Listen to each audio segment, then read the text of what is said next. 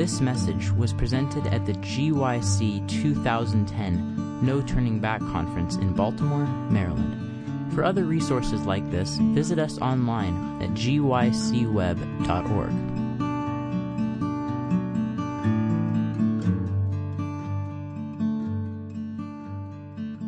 We are thankful for life.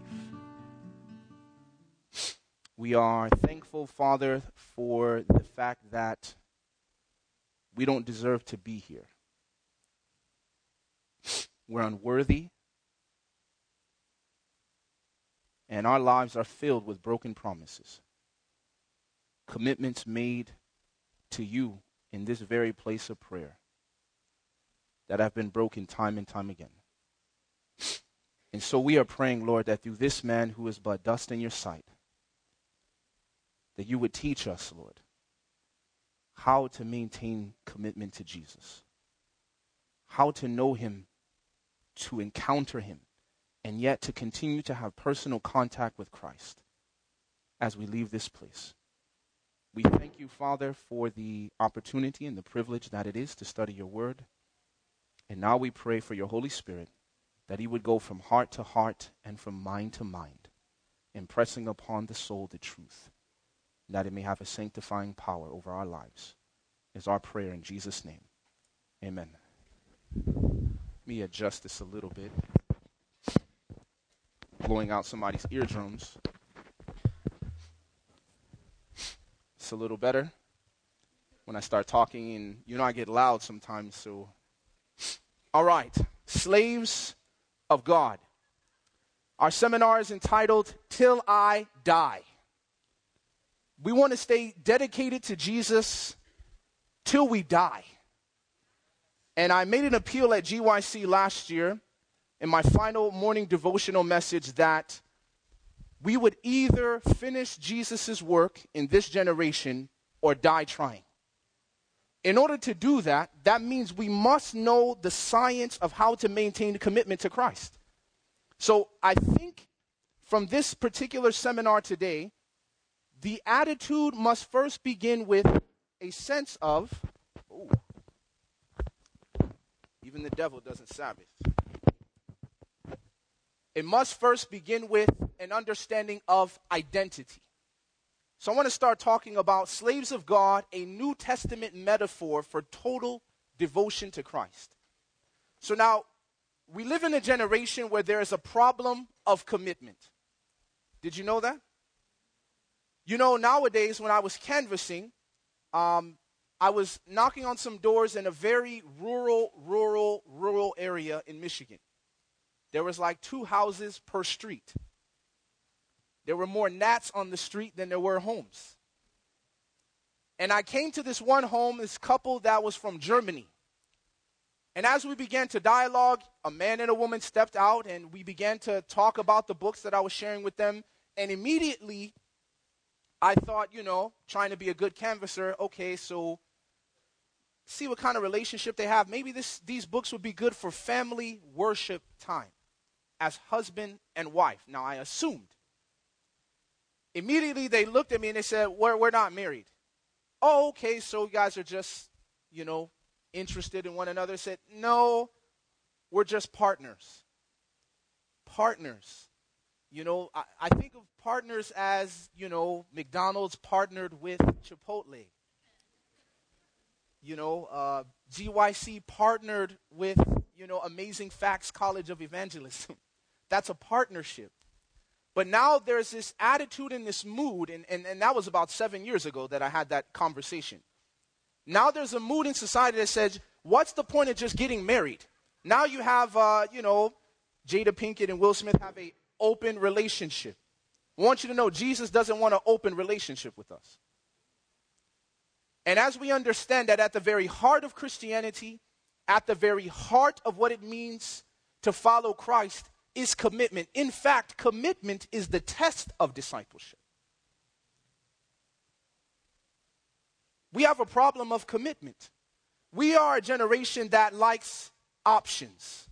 We're afraid to commit to something because we don't, we're not sure if we may still want something else. We're going to talk about that tomorrow the paradox of choice. Some of us think the more freedom I have, the happier I will be. Yet scientific studies have shown that the more options a person has, the less satisfied they are with the decision that they make. This is the devil's strategy with pluralism. Give you 50, 100 different kinds of Christianity to choose from. And people become so overwhelmed with choices. What is the argument you always hear? I can't believe there's just one way. Why, why do you say that uh, the, the Baptists are wrong or these people are wrong and churches are fighting churches and denominations are fighting denominations? Because we're a generation that likes options. You know, we like to have the option of getting wireless on our cell phone or not. I may not turn it on because it drains my battery, but I like to have the option. When I come to the hotel, I want to have the option of, you know, do you want two double beds or would you like just one large king size bed? I just want to have the option. And we're obsessed with options. And as a result of that, that leads us into a state of paralysis and a fear of commitment. Because if I commit, I'm restricting my freedom later on. In business, we call this opportunity cost. What word did I just say? Opportunity cost. And an opportunity cost, it is a reminder in economics that as soon as you say yes to one thing, you've automatically lost the other. And so we say opportunity cost is what you could have had had you made a different choice. That was the cost of making this choice. So let's, let's, let's put this in the context that young people like to talk about relationships as soon as you choose to get into a relationship with one person, the opportunity costs are all the other single women that still exist. Somebody said, Have mercy.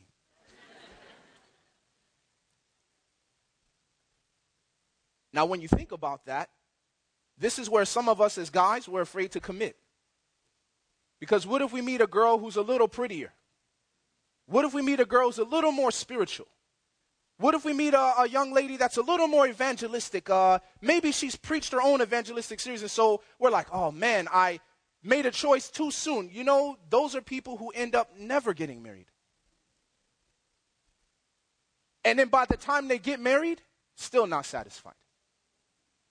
Too many options. See, back in the day, we didn't have options. Amen. There weren't options. There was no internet dating. There wasn't this, you know, whatever the Adventist relationship website is, let's go on a singles cruise. It did not exist. So now while we're going to Bahamas, you know, she looks good with the Jamaica in the background and easy to fall in love on a tropical island. We have options. But it may be actually hurting us and thus leading us into a paralysis and a problem of commitment, even in marriage and relationships. Now you have people who, when they get married, it really doesn't mean much. I'm sure if I took a poll and a survey in this room, how many lives have been impacted by divorce? It would be more than half this room. And I want you to understand something if you've ever been affected by divorce. My mother has been remarried three times my father twice. The breakdown as to why all that pain came into your life was simply a failure to maintain commitment. And you understand now why God hates divorce. God will never divorce you. I want to give you a quick snippet. When you look in the life of Jesus, there's one interesting fact that you find. Jesus never walks away from one person in the Gospels. Everyone who leaves Jesus, it's because they left him. The rich young ruler, Jesus stood right there. It was he who went away sorrowful.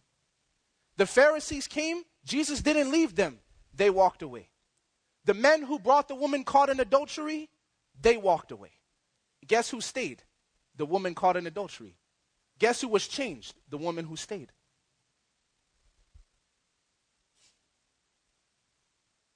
The one who was willing to maintain commitment. As a result of this divorce rate, some of us, even in our early relationships, you know, you get people who are 13 years old. This guy was telling me, you know, I just broke up with my girlfriend. How old are you? 13. And he's trying to tell me all the issues. You know, we, our communication was bad.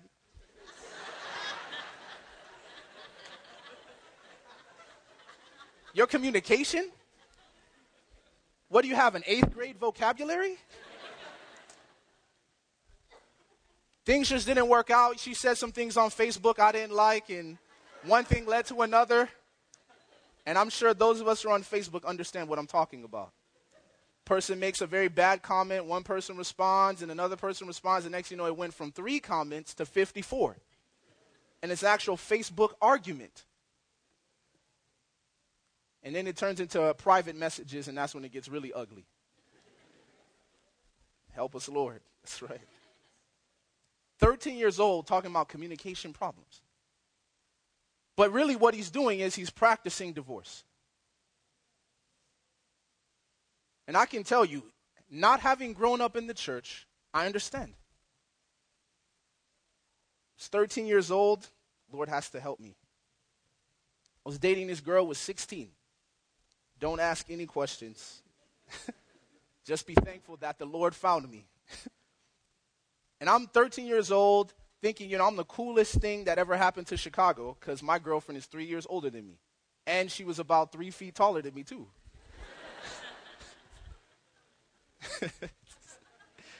but, but as I think about all the relationships I went through before finally becoming a Christian and recognizing the biblical understanding of marriage, which Ellen White says when the divine principles are recognized, and practiced in this relationship, marriage is a blessing. It restrains the evil of society. But when the devil has you growing up being trained to break commitments, get a girlfriend, why? Because she was cute, you liked her, whatever the case may be, and then all of a sudden when the real commitment comes in, can't hang. So you, you learned the lesson. I remember breaking up with, my, with a girlfriend when I was 19. And as we were talking on the phone, you know, conversation starts escalating, escalating, escalating, and it came to the, that, that little awkward silence. Are you breaking up with me? And I remember thinking in my mind, I, I, I guess so. And she said, Well, I don't understand why. And I said to her, Lord, forgive me. I said, I don't, I don't need a girlfriend for stress. This is a voluntary choice. So if I keep you in my life and this is stressing me out, I'm bringing stress into my own life voluntarily. Now that's true, it's not kind or Christian, and I'm not endorsing it. Let me go on recording and say that. But at the time, that was the mentality. Commitments can be easily made and easily broken. This little picture I found success seems to be largely a matter of hanging on after others have let go see this little cat. You know, some of you like cats. I'm allergic. But the picture suits the seminar. We find in the Christian life that it's not how you begin the Christian life, it's how you finish. We like to hear a powerful testimony, but it's not about how he started, it's how he finished. Matter of fact, it's if you finish. That's what this seminar is about. I think about it all the time. Sebastien, if, who cares if you have a powerful testimony? Who cares if this is how the Lord orchestrated things to bring you into the church if you don't make it to heaven? It only makes it greater, more sorrowful to think of the marvelous things that God has done in your life and you still don't make it. Because it's not how you start the Christian life, it's how you finish and if you finish. Turn with me in your Bibles to the book of Matthew, chapter 24.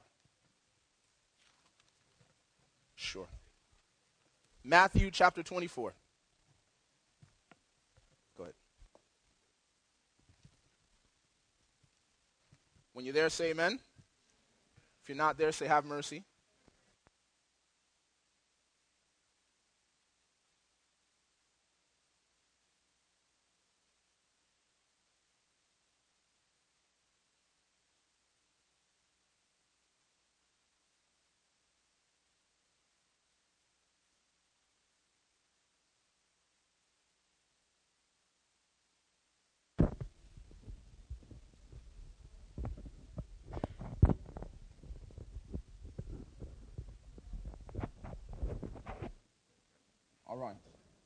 Can you guys hear me? In the back? Yes, no?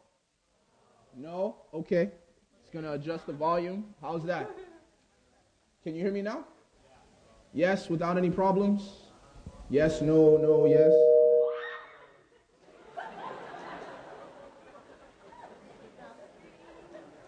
That's what I was thinking in my mind. All right, check, check, check. Matthew chapter 24. Matthew, first book of the New Testament, 24th chapter. And these are some of the signs of the ends of time as noted by Jesus. So in Matthew chapter 24, and I want to look, I want you guys to look with me at something very interesting. The Bible says in verse 12, and because iniquity shall abound, the love of many shall wax cold. Now, iniquity is a word that's used in the Bible to represent repeated intentional sinning. It's different than saying because sin abounds, not the same. Iniquity is a constant sinful life. This is like taking us back to the days of Noah, when every imagination of man's thoughts were only evil continually. That's iniquity. So he says, Because iniquity shall abound, the love of many shall wax cold. That's an old English saying for saying grow cold. It'll eventually become cold. And that's true, is it not? The more people sin against you, the harder it is for you to love. I know, I, I live in Boston. The first time I moved to Boston from Michigan, I was thinking, you know, used to my usual, hey, how are you doing on the streets of Boston? Oh no. I'm walking down the street, you know, it was like I was visiting from a country town, and I was really moving into the city.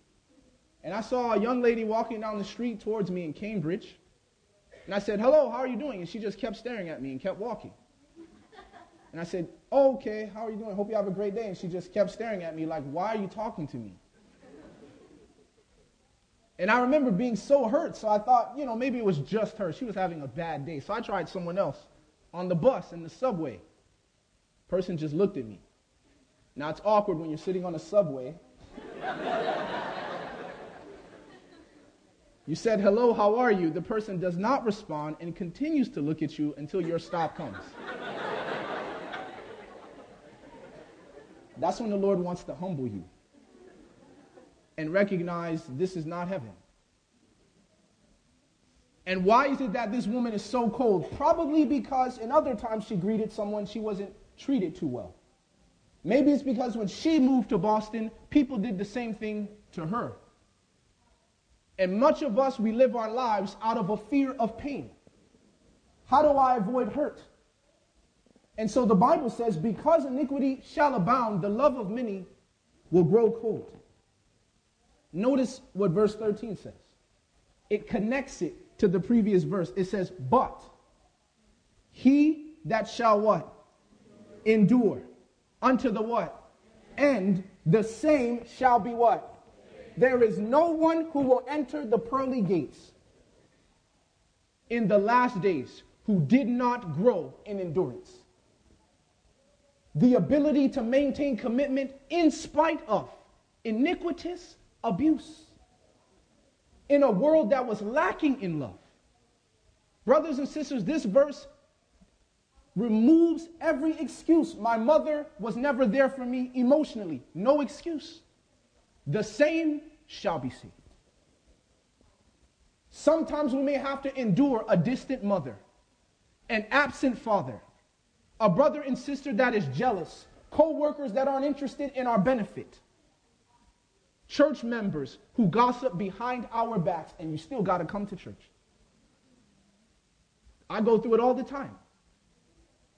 Many of you may want to come to my seminar, but there are individuals who are, it's like a life mission to figure out how to destroy my ministry.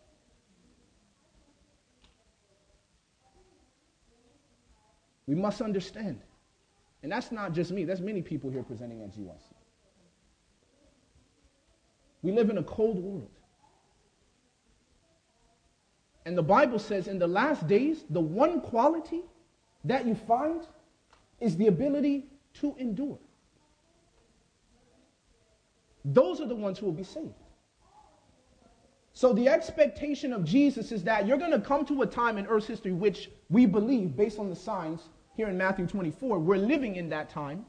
So if it is the case that we're living in the time of these signs, and these are the signs of the end, then we're living in a time where endurance becomes paramount. Something we must not only study, but practice. Something we must not only practice, but master to know how to go through problems in life, difficulties, oppositions, perplexities, hatred, broken relationships, and say, Jesus, I'm still here tomorrow morning. Come to your local church, still here tomorrow morning, even though the pastor will not preach the truth. Even though the people in Sabbath school voluntarily share their heresies with us. Go through it all the time. The boldness of a person to sit in a seven day Adventist Sabbath school and say the things that people say. Who cares what Ellen White says? What church are we in?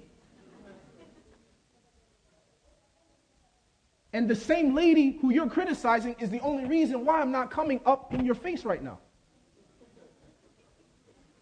Amen.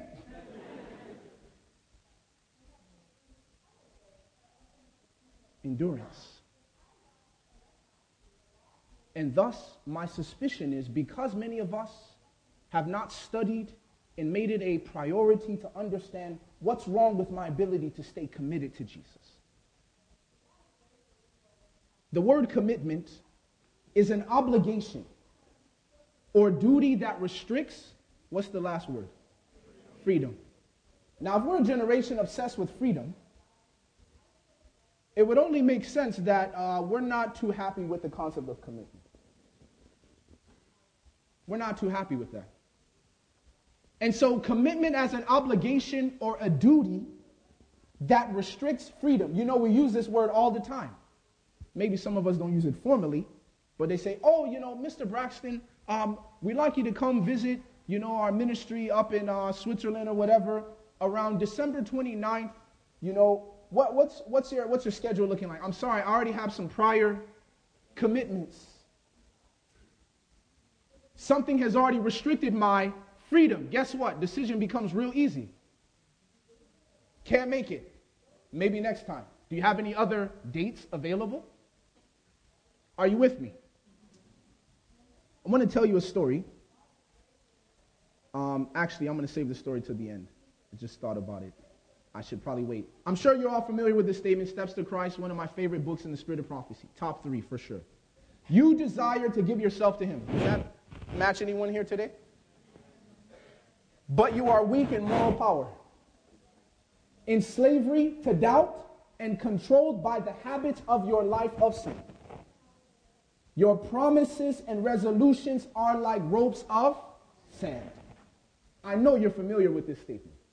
Every time I read this, I'm thinking, this must be inspired. Because right at the right time, when you're failing the Lord, you come back and read this statement. Your promises and resolutions are like ropes of sand. You cannot control your thoughts. You cannot control your impulses. You cannot control your affections. The knowledge of your broken promises and forfeited pledges weakens your confidence in your own sincerity. Are we speaking the truth? When you find yourself revisiting the same websites you said you would never go to, you start questioning whether you're even converted. Did I really get a change at GYC? A man came to me in California last month and he said, Sebastien, last year at your, your sermon, but now I made a commitment. And you made an invitation to get victory over sin. I was struggling with pornography. And in response to that appeal, I believed that Jesus could give me a but now experience. He says, Now, haven't touched this stuff since. I praise the Lord, but this is what I say. What do you do if you end up making a mistake and go back to pornography? Do you begin to question your own sincerity?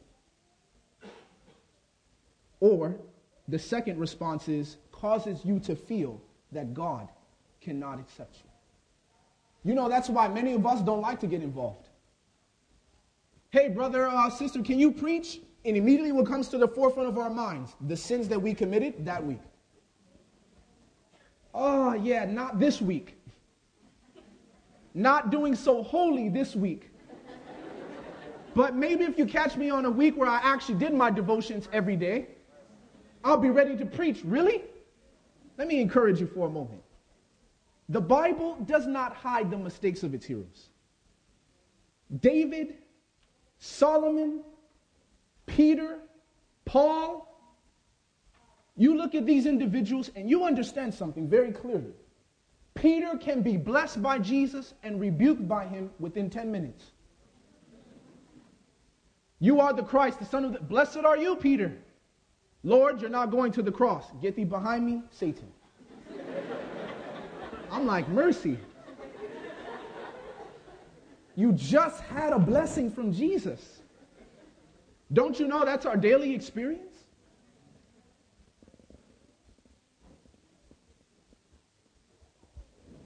This experience that we go through, brothers and sisters, what happens when you come to that place and you've been messing up that week, falling short on your spiritual commitments, and then the call comes Hey, sister, we'd like you to lead out in Sabbath school this week. All you're thinking in your mind is, I, ah, oh, I'm spiritually off right now. And you know what the problem is with that? You actually thought you were worthy because your devotional life was consistent. Righteousness by works. You think God called you to teach Sabbath school because you're so spiritual? you think He called you to preach that Sabbath because uh, you were so spiritually on point at that time? You know, God likes to use those moments for us. And the reason is, is because there's no danger you'll take any glory to yourself. Not one ounce of it. Because when you come down and people are like, I was blessed, all you're thinking in your mind is, Lord, have mercy. and then I go home, and there was a sermon I preached one time. I felt so distant from the Lord. I went in my room and I just hid right after church, locked the door turned off my cell phone. And people are like, oh man, that sermon was so powerful. And in my mind, I'm thinking to myself, you have no idea. Does somebody know what I'm talking about? Then we're in the right seminar. The Bible doesn't hide the mistakes of its heroes. It shows you that God uses faulty, failing, fumbling people. But you know why he continues to use them? Because they're committed. They go nowhere. I'm willing, Lord. Not because I feel worthy, but because you asked. That's where we get into what it means to be a slave of God. Now, what's the importance of this concept of the slave of God? Dr. Joseph Tson, 1981, gave us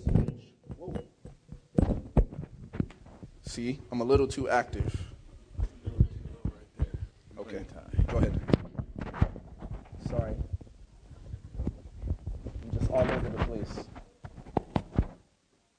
My church family always make fun of my hands because they're like the size of half my body. So. higher. Go ahead.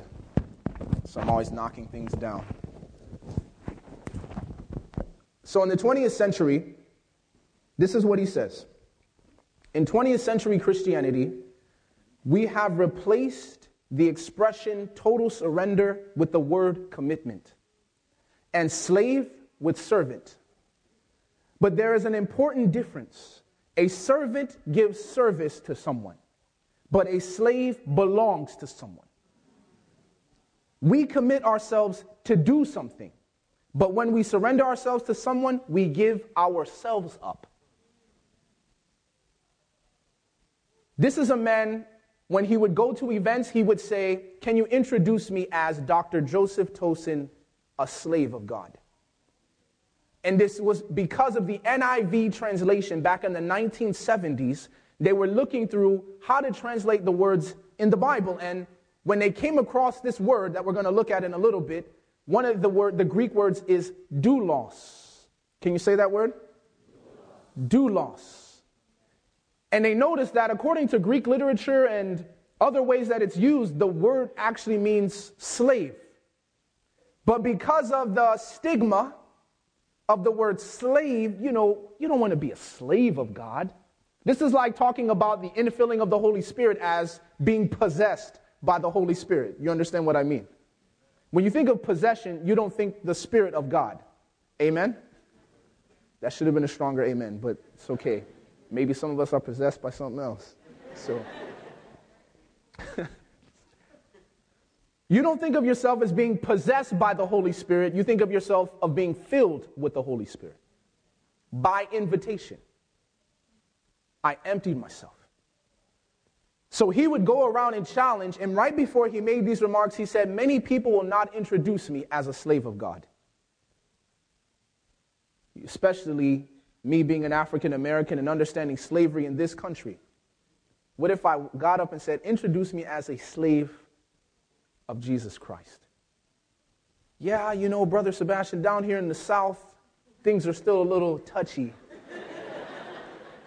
and, you know, as a Caucasian, I don't want to get up and call you a slave. The slave who's speaking this morning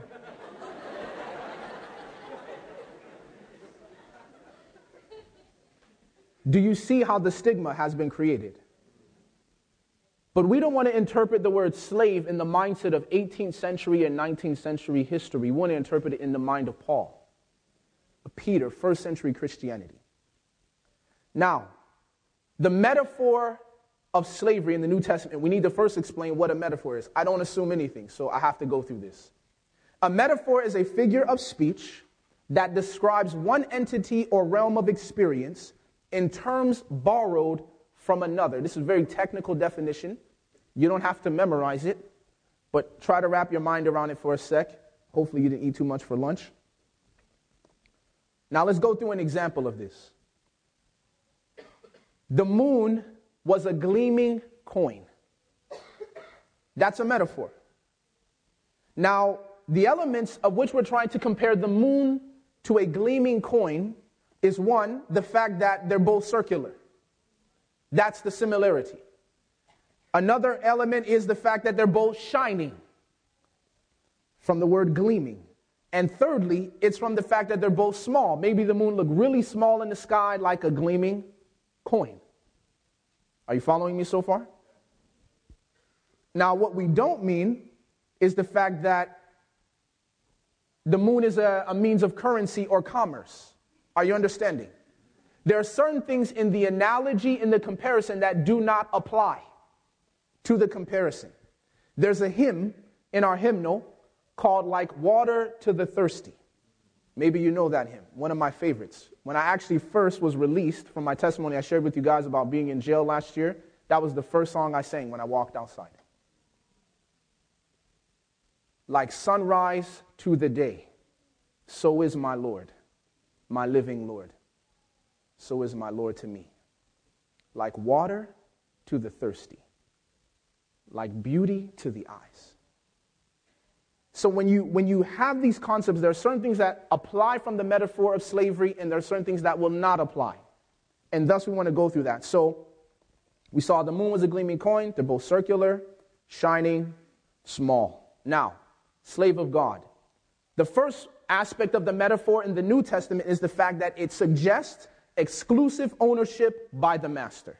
Number one, exclusive ownership by the master. I will expect you to know these by the end of the seminar. So don't waft off and lean on your brother's shoulder. Number two, total availability for the master's use. This is a slave we're talking about. Number three, complete dependence on the master. Do you notice there's a word that's in every one of them? What word is it? Master. So it's three aspects of the master, but do you understand that the slave sees himself as a slave is a form of identity? Are you with me? He didn't make a commitment to his master. Are you understand? It's not like he came back, which we will look at in a moment. But he said, Look, as a slave, that's who I am. This, the, the, the fact, the idea of leaving is not an option in my mind. Now, for some, it may be, depending on who your master is. But it suggests these three things in the New Testament. Now, I want to actually explore some of the verses that deal with what are the advantages of being a slave of God. Are you ready? And we'll see by the end of the seminar if you're willing. Are you ready? All right. The first Greek word, I'm going to teach you guys some Greek today. I know some of you are like, that's Greek to me, and you're right. Okay, this word is douloi, which is the plural form of doulos. Okay? And theo is what we call God in Greek. Okay? Theos. Now, are you ready? So, let's look at some verses that talk about slaves of God in the plural form in the Greek. All right, let's go to Acts chapter 2, verse 18. Acts chapter 2, verse 18. You're going to have to move fast. We're going to be flipping through many verses. I didn't put them on the screen intentionally. We get these people who are people of the screen. Oh, yeah, I saw that verse on uh, the fifth slide. No, no, no. You need to see it in your Bible. Amen? You don't know what people are talking about. You need to check them out by the word. Amen. Acts 2, verse 18. The Bible says, and on my what? No, what should the word be? Slaves. Very good. On my slaves, the Bible says, and on my handmaidens, I will pour out in those days of my spirit, and they shall what? Prophesy. Do you know where that prophecy comes from? Bible scholars. Whoa. You said what? Yes, Joel chapter 2.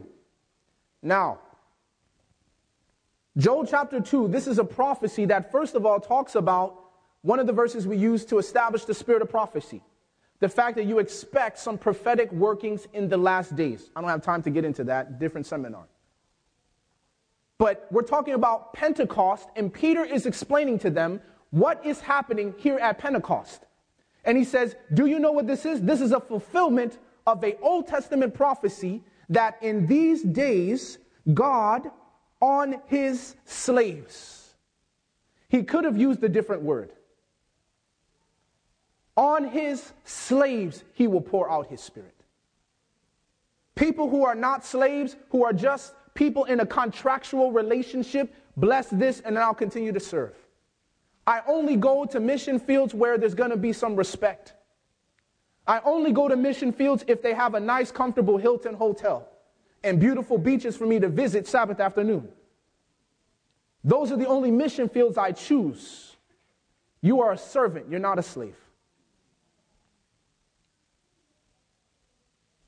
A slave says, I go where my master tells me to go. It's not because the mission field is comfortable why I went. I don't get to choose where I serve. Now let's look at Acts chapter 4, verse 29. Acts 4, verse 29. When you're there, say amen. amen. It's only one page over. So if anyone says, have mercy. Acts 4, verse 29, the Bible says this And now, Lord, behold their threatenings, and grant unto thy what? Slaves. You're catching on quickly. Grant unto thy slaves that with all boldness they may do what?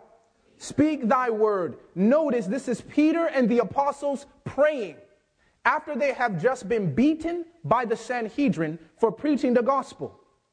And they came back and said, when they saw the boldness of Peter, and I want you to follow this with me. Go back in Acts chapter 4, and I want you to look in verse 13 with me. Acts chapter 4, verse 13. The Bible says, Now when they saw the what? I can't hear you.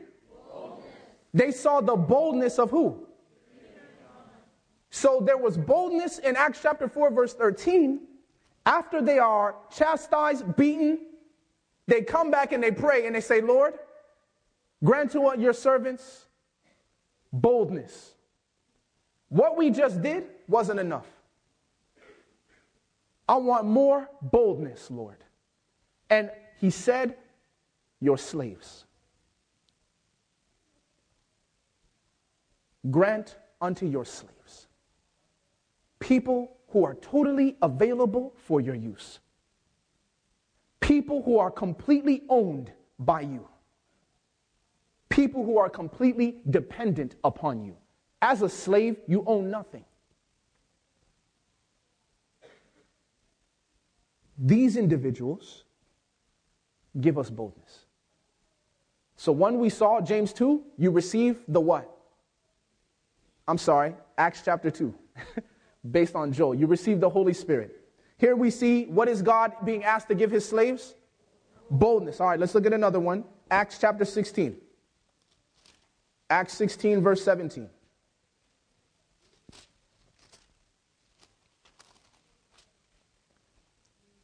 Acts 16, verse 17, the Bible says, the same, this is talking about a woman in verse 16, that as she went to prayer, a certain damsel possessed with the spirit of divination met us, which brought her masters such gain by soothsaying.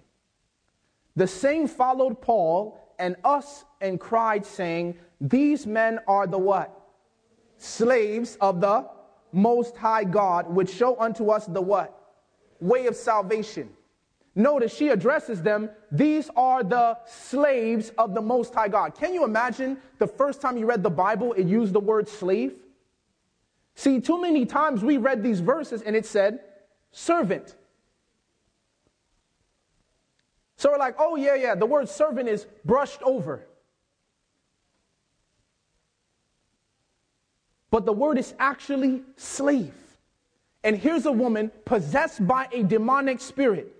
These are the slaves of the Most High God, which show the way of salvation. Let's keep going. Let's go to Revelation chapter 1. Revelation chapter 1. I want you to notice who the revelation is written to. When you're there, say amen. The Bible says the revelation of Jesus Christ, which God gave unto him to show unto his slaves. Wait till some of you arrive there. The revelation of Jesus Christ, which God gave to him, that's Jesus, to show unto his slaves.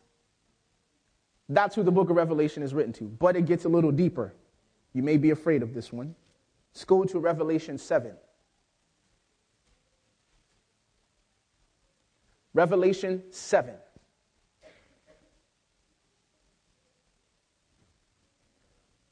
The Bible says here, Revelation chapter 7 and verse 3. Are you there? Amen. All right. The Bible says, saying, Hurt not the earth, neither the sea, nor the trees, till we have sealed the. The what? Who is sealed in the last days? Slaves of God.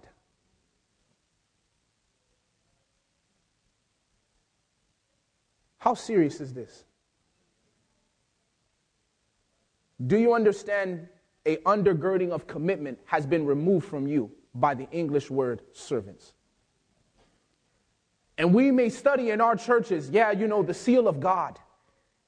We need to be sensitive to the Holy Spirit. We need to reproduce the character of Jesus in our lives. All these things are true, but you must first stop and understand a sense of identity. Who is sealed is the question. Who is able to stand? When the Lamb comes, they are the slaves of God. Those are the only ones that are sealed, not people who are fans, not supporters not people who just attend in the back of the seminar with no Bible, no intention of applying, just going for a social reason. Slaves of God. And GYC would be a completely different function if it was full of slaves of God. The messages wouldn't be radical enough. In order to go to the next level, we must start by changing our perspective of our relationship with Christ. To recognize that how to maintain commitment starts with understanding you didn't make any commitments, you were bought. Are you understanding that? You know when you're playing a sport. Help us, Lord.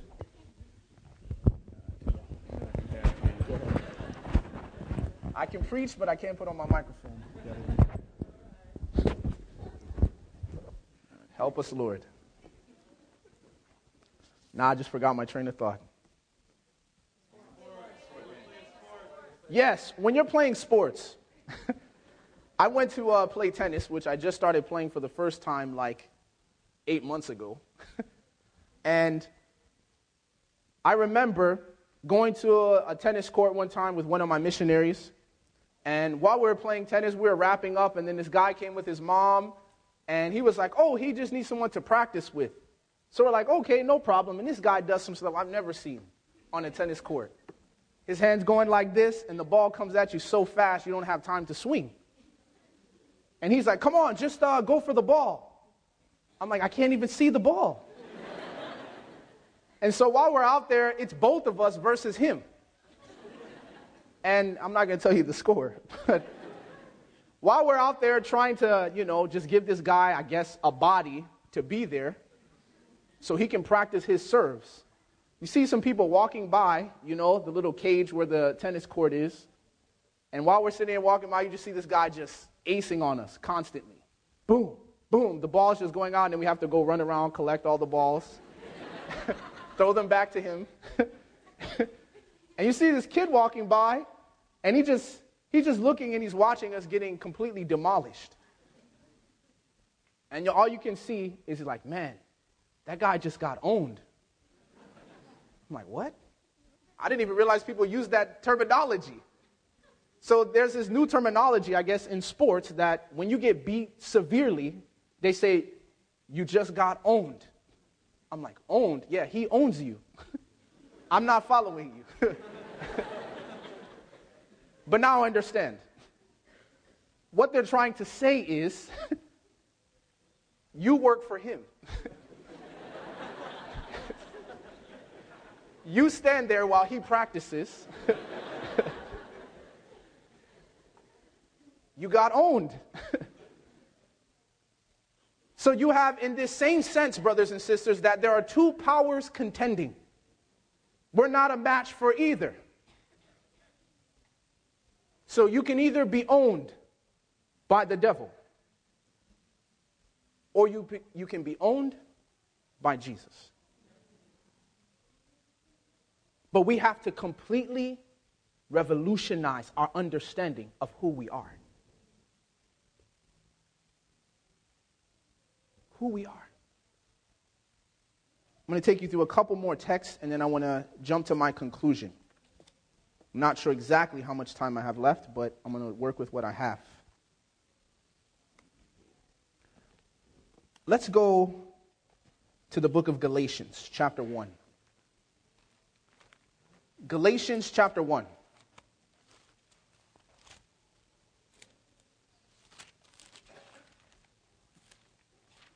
When you're there, say amen. Awesome. Galatians chapter 1, we're going to look at verse 10. What verse? What chapter? What book? It's for your neighbor who may be asking you. What book did he say? What chapter? The Bible says in verse 10, this is Paul talking, For do I now persuade men or God? Or do I seek to please men? For if I yet pleased men, I should not be the slave of Christ. If you live to please men, you are not a slave of Christ. Now that means that life then becomes a division in the church. There are people who live to please men, they're not slaves of Jesus. And there are people who live to please God. And Paul says, if I started focusing my life, if I started focusing my energy, my ministry, what I do and what I don't do based upon what pleases men, and it doesn't qualify, mom and dad are included, young people. You're not a slave of mom. Amen. We're not a slave of dad. Some parents may think that. It's true. I used to clean the house like a slave. Cinderella was like my autobiography. It's like, this is how you feel sometimes. As a slave of Jesus. But the issue is, I'm not a slave of my boss. He tells me I need to come in on Sabbath. I'm not your slave. I don't belong to you. Are you understanding? You don't belong to the University of Massachusetts. You don't belong to Southern Adventist University. You don't belong to your grandmother. You don't belong to your pastor or your conference president. There's only one person who bought you. You weren't redeemed with corruptible things, as of silver and gold, but by the blood. That means because you were bought, you are a slave. There's only two kinds of people that are bought and sold slaves and prostitutes. We're not prostitutes. Amen. Amen.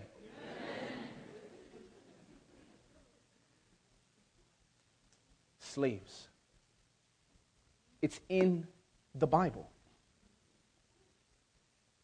Know ye not that you were bought with a price? That you are not your own. Those eyes are not yours to watch whatever you want to watch on TV. Come on, we're going to get into the specifics now. My hands were not meant to touch her in that way. They're not your hands. Those aren't your lips to be kissing this person. Amen. Those are not your feet to walk that way. Those are not your thoughts, your mind. Listen to me. Completely owned completely dependent and completely available for the master's use. If a master tells his slave, go build a barn, the slave can't come back and say, hey, master, you know, I don't have a degree in carpentry or architecture. The master will say, I didn't ask you if you had a degree. I asked you to build a barn. If Jesus says, I want you to go to Togo to be a missionary, you don't say, Lord, I never preached before. I didn't ask you if you preached. I asked you to go to Togo and spread the gospel. If the Lord tells you, look, sister, I want you to go to this university and I want you to start a movement. Lord, I'm not a leader. I didn't ask you if you were a leader. You are a slave of God. This is not an issue of, oh, a contractual commitment. It is an identity and an understanding of who you are. This also applies to trials and difficulties. Some of us are weak and feeble in our ability to handle problems in life. Soon as an issue comes, we're not sure if the Lord is in our favor. Do you understand? If you get damaged, you're His property. Are you with me? There, there wasn't enough amens. Let me explain something to you. I told you guys the story last year about my brother and my shoes. $165 shoes. Now, at the time, that was expensive. I'm recognizing there are shoes that are like $400 nowadays. I can't comprehend that. Not for shoes. but the reason why I was so angry was because I bought them. Are you understanding? So when I buy something and I lend it to someone else, I'm very concerned about how it's treated. Are you understanding? If I go out and buy a car, I'm very concerned about how it's treated, what kind of gas you put in it, what you're driving it for, and just the risk that you could get in an accident. So immediately, you know, you, hey, can I borrow your car? My mind starts computing your driving abilities. Mm, you, you seem a little like a speeder. I don't think this is a good idea. Why? Because of the risk. Now, I want you to understand. Follow me now. I gave my only begotten son for you. You think I'm going to put you in the way of harm? You think I'm going to let you go into a situation where you're going to be injured? I paid too much to let you go down in some nonsense. Listen to me. You could be walking the streets of Baltimore, 10 criminals per block. You're too expensive. This is why not only would he not let something happen, but he would caution you do not put what is so expensive to me in the way of danger. Why would you take what I've spent so much money on? You know, in the family, my aunt, my aunt Judy, has like a room that is only for guests. The furniture is covered with plastic. And then she has a cabinet full of plates that are only used for two holidays a year. Now you're like, because she has set it aside for this purpose. Now, if you roll up in there, take your Boca burger, ketchup, mustard, and then grab one of those plates and plop yourself down in the living room. If you live, if you live to tell the story, she would look at you and say, Do you know how much I paid for those plates? I didn't buy those plates so you can eat burgers on them. Now, that's a trivial example to try to establish something in our minds. When Jesus looks at you, he paid so much for you. I want you to track this with me. If I pay so much for something, it only could be used for something very, very, very important. I'm going to make a statement from the Desire of Ages. It brings grief to the heart of God when we place a low estimate upon ourselves. I'm going to say that one more time. It brings grief to the heart of God that we place such a low estimate upon ourselves. What would make you think you're only good to make scripture reading when I sent my only begotten son for you? Are you following what I'm saying? If we were that expensive, now are you with me, right? If I told you, you ever been to Neiman Marcus or one of these expensive stores? you know, Saks Fifth Avenue, whatever, they, whatever they're called. I can't even step foot in there. It like costs money just to walk through the door. Put a quarter in. then you walk in the door, the first rack are the socks and the scarves. Now I remember going in there with my mom. And me and my brothers and sisters were looking, oh wow, these are some nice socks, you know. We're just touching, I mean, we didn't know about cashmere and all this other stuff. So we start messing around with these socks, and I'm like, Ma, you know, I should get these socks, you know, whatever, whatever. Flip over the tag. $350. I'm like, is there a massager in here? Are you understanding?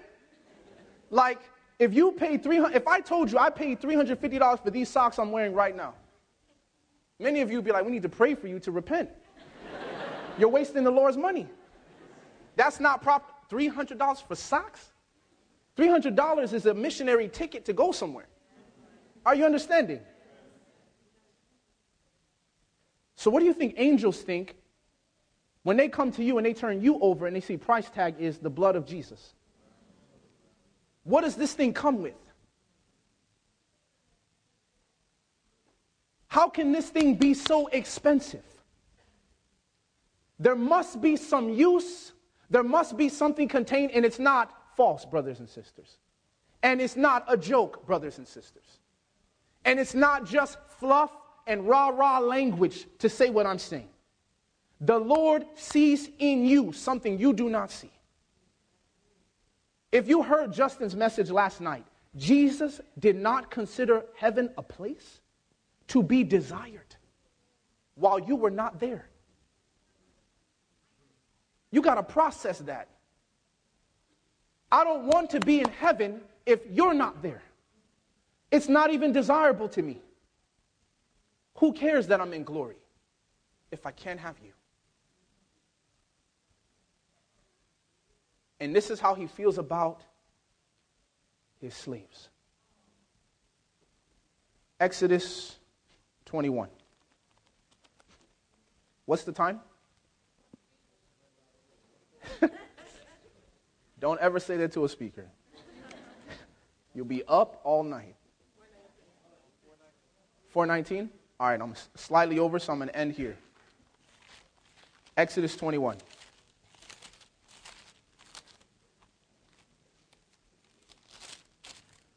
Are you there? Now, I want you to notice this. The Bible says in Exodus 21, in verse 2, if thou buy an Hebrew servant, now you know that's a slave, six years he shall serve, and in the seventh he shall go out free for nothing. If he came in by himself, he shall go out by himself. If he were married, then his wife shall go out with him. If his master have given him a wife, and she have borne him sons or daughters, and the wife and her children shall be her master's, and he shall go out by himself. And if the servant shall plainly say, now I'm going to pause here for a moment.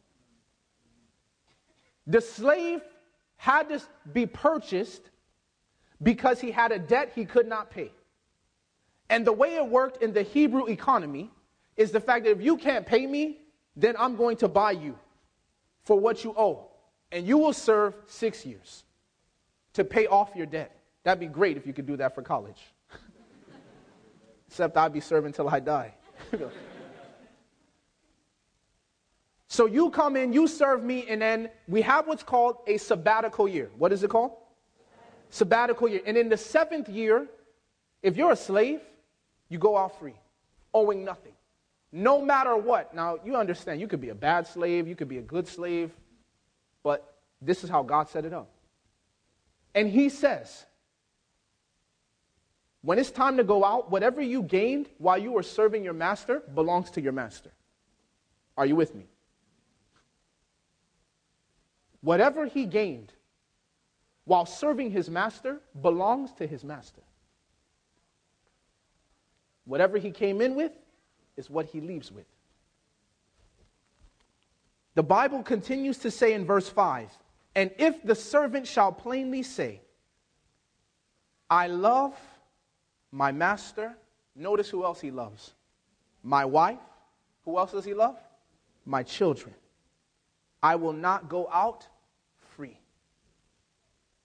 Then his master shall bring him unto the judges and he shall also bring him to the door, or unto the doorpost, and his master shall bore his ear through with an awl, and he shall serve him. How long? Forever.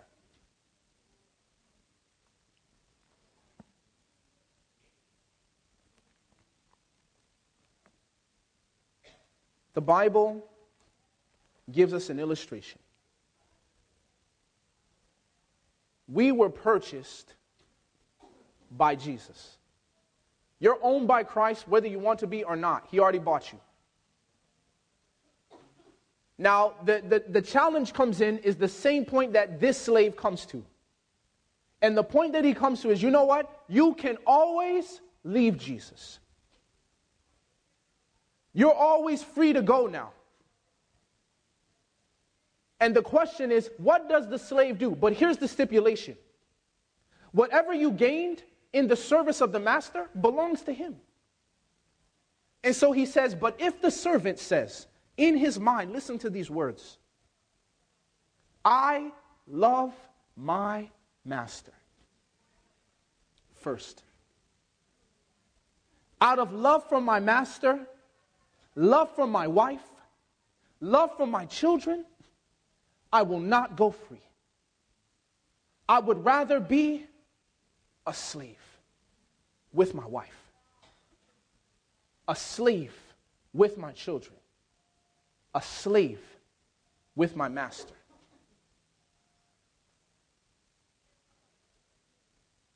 this is the place that I want to bring you to right now. You're always free to leave Jesus. The only reason you should stay is because you love your master.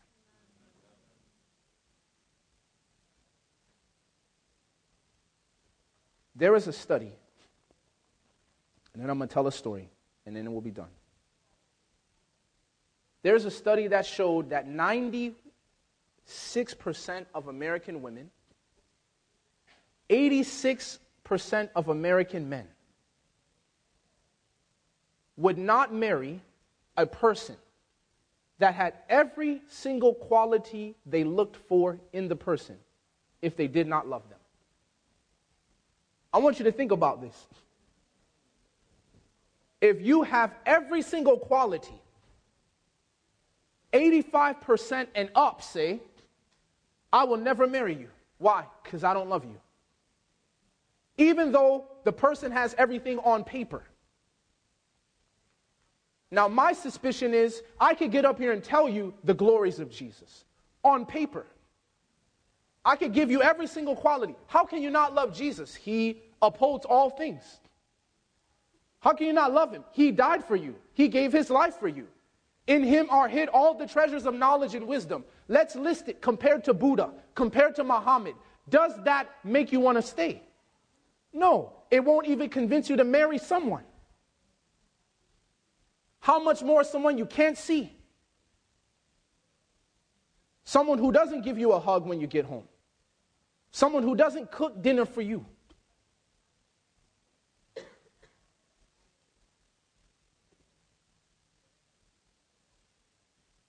Jesus could have every single quality. And some of us are sticking around because it's logical. You won't make it. Like Tondo said, where else can we go? You won't make it. Love is the only thing that endures all things. This is my story. A gentleman was at the beach with his son. And while he was at the beach with his son, his son loves to collect shells. And while they were there, they saw a starfish at the beach. And so he said, Hey, son, go grab the starfish. And his son kind of ran up a little bit and then turned around. So he thought, maybe my son's a little afraid. So he said, It's okay, son, you can do this. Go get the starfish. His son ran up a little bit farther. Then he came back. Son, what's wrong? You can do this. And he's thinking to himself, Come on, son, you can make it. Just go ahead, grab the starfish. So his son went a third time. He was right on top of the starfish. Didn't pick it up. Came back, and while he was walking back, his, he was just thinking in his mind, My son's going to be a wimp for the rest of his life. He's never going to be able to achieve anything. And he pulled his son aside. He said, Son, why didn't you get the starfish? What was wrong? Were you afraid? He said, No. So why didn't you grab the starfish? He says, Because I had shells in my hand. And the dad said he learned a valuable lesson. And the lesson that he had learned was when my son had already said yes to the shells, it never entered his mind to give up the shells to pick up the starfish. In his mind, I just can't do it. And so, before we continue in the morning, this is the note I want to end on. Being a slave of God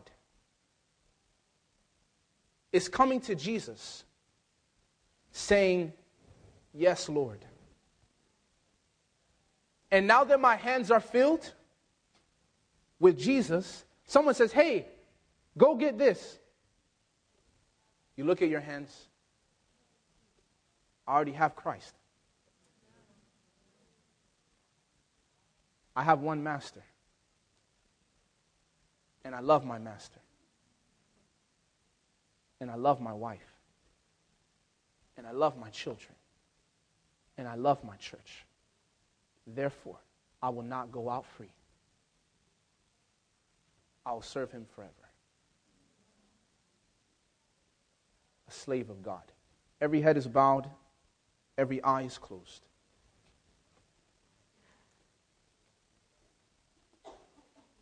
Perhaps this afternoon, the Lord has touched your heart. And you recognize, you recognize that you've been dealing with just decisions. But now you're ready to make a commitment, not to Christ, but to a particular identity.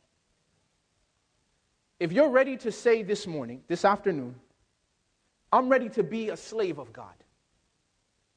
I'm ready to say with this Hebrew slave, as I reflect in my mind at this moment, do I love my master?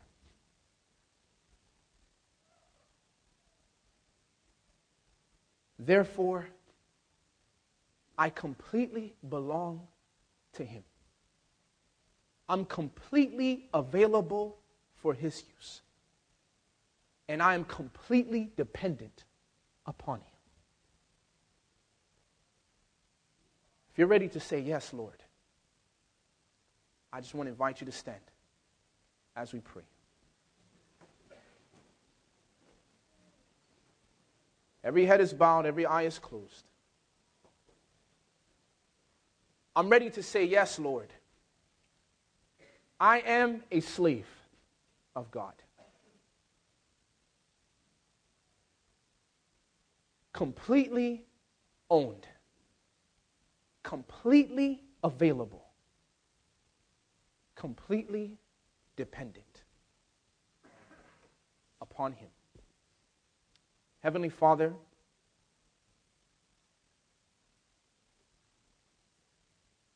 these children of God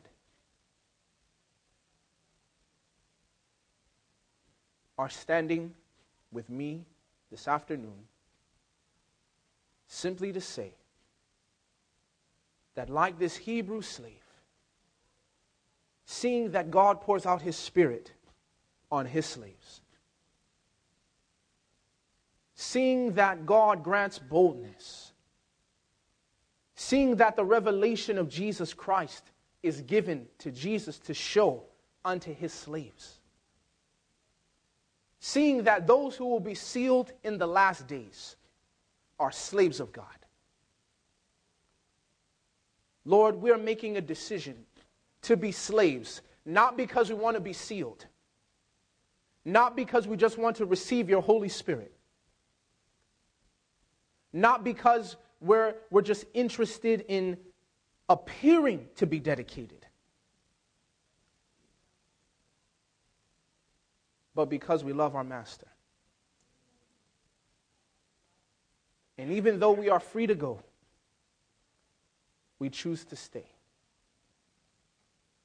Guide us, Lord, throughout the rest of this conference and throughout this night until we meet again in the morning to continue to study how to maintain commitment to Jesus till we die.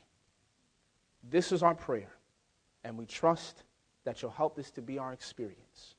For we ask in Jesus' name. Amen.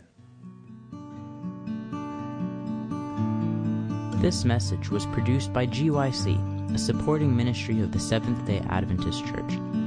GYC seeks to inspire and equip young people to be vibrant, Bible based, and Christ centered Christians in contemporary contexts. To download or purchase other resources like this, or if you have been blessed by GYC and would like to donate, visit gycweb.org or email info at gycweb.org. You could also reach us via mail at P.O. Box 3786, Ann Arbor, Michigan 48106. This recording is licensed under Creative Commons. This means you can copy and share it with anyone you like. Please attribute this recording to GYC wherever you reuse it. and keep in mind that resale and alteration are strictly prohibited.